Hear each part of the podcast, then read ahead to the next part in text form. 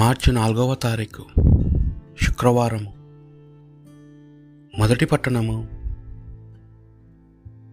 ప్రవక్త అయిన యషయా గ్రంథము. ప్రభు పలుకుచున్నాడు నీవు బిగ్గరగా కేకలిడుము బూర నూదినట్లుగా అరువుము నా ప్రజలకు వారి పాపమును తెలియజేయము. యాకోబు వంశజులకు వారి తప్పిదములను ఎరిగింపుము. వారు ప్రతిరోజు నన్ను ఆరాధింతురు. నా మార్గములను ఎరుగగోదురు.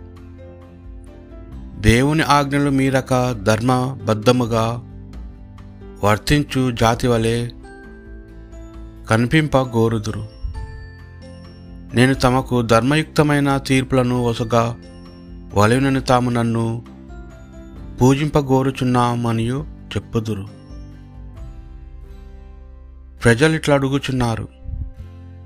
ప్రభు మమ్ము గమ నింపనిచో మేము ఉపవాసము చేయనేలా? అతడు మమ్ము గుర్తింపినచో మేము ఒక్క ప్రొద్దును నేల? ప్రభు ఇట్లు బదులు చెప్పుచున్నాడు. మీరు ఉపవాసం ఉండునప్పుడు మీ లాభము మీరు చూచుకొనుచున్నారు. మీ పని పనివారిని పీడించుచున్నారు. మీరు ఉపవాసము ఉండునప్పుడు వివాదములు చేసి తగువులాడి కొట్టుకొనుచున్నారు. ఈనాడు మీరు చేయుచున్న ఇట్టి ఉపవాసమును వలన నేను ప్రీతి చెందను. మీ మొర ఆలకింపను.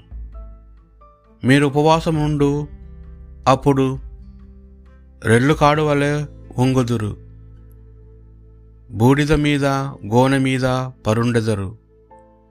ఎట్టిది ఉపవాసము మనిపించుకొన నాకు ప్రీతిని కలిగించునా? నేను ఇష్టపడు ఉపవాసం ఇది. మీరు అన్యపు బంధములను విప్పుడు ఇతరుల మెడ మీద కెత్తిన కాడిని తొలగింపుడు.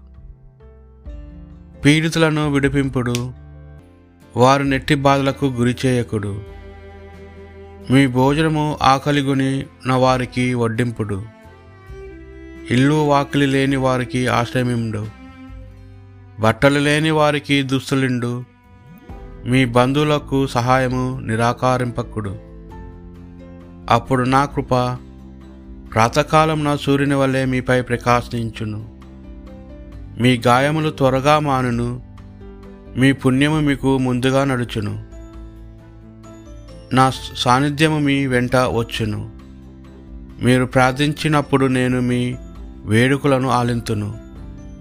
మీరు మొరపెట్టినప్పుడు నేను మీకు ప్రత్యుత్తరం ఇత్తును మీరు ఇతరులను పీడింపకుడు అవమానింపకుడు దృష్టవాక్యలు పలకుకుడు.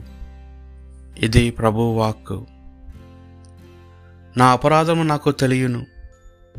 నా తప్పులు ఎల్లప్పుడూ నా మదిలోనే మెదులుచున్నవి. నీకే నీకే ద్రోహముగా నేను పాపము చేసి తిని నీవు దుష్కరములుగా గణించిన పనులను చేసి తిని నీవు నాకు తీర్పు చెప్పుట న్యాయమే నన్ను దోషిగా నిందించుట సమంజసమే నేను పుట్టినప్పటి నుండి పాపాత్ముడనే మా అమ్మ కడుపున పడినప్పటి నుండి పాపాత్ముడనే. ఇదిగో నీవు చిత్తశుద్ధిని కోరువాడవు నా మనసుని జ్ఞానముతో నింపుము.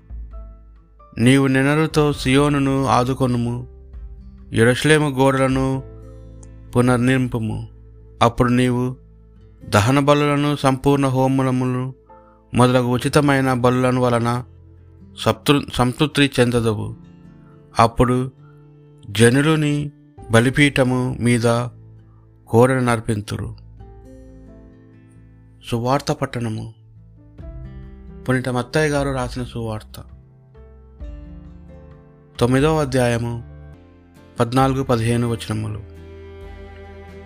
యోహాను శిష్యులు యేసుని సమీపించి మేమును పరిచయలము కూడా తరచుగా ఉపవాసము ఉందుము గాని మీ శిష్యులు ఎన్నడూ ఉపవాసము ఉండరేలా అని ప్రశ్నింపగా పెండ్లి కుమారుడు ఉన్నంతకాలము పెండ్లికి వచ్చిన వారు ఎలా శోకింతురు?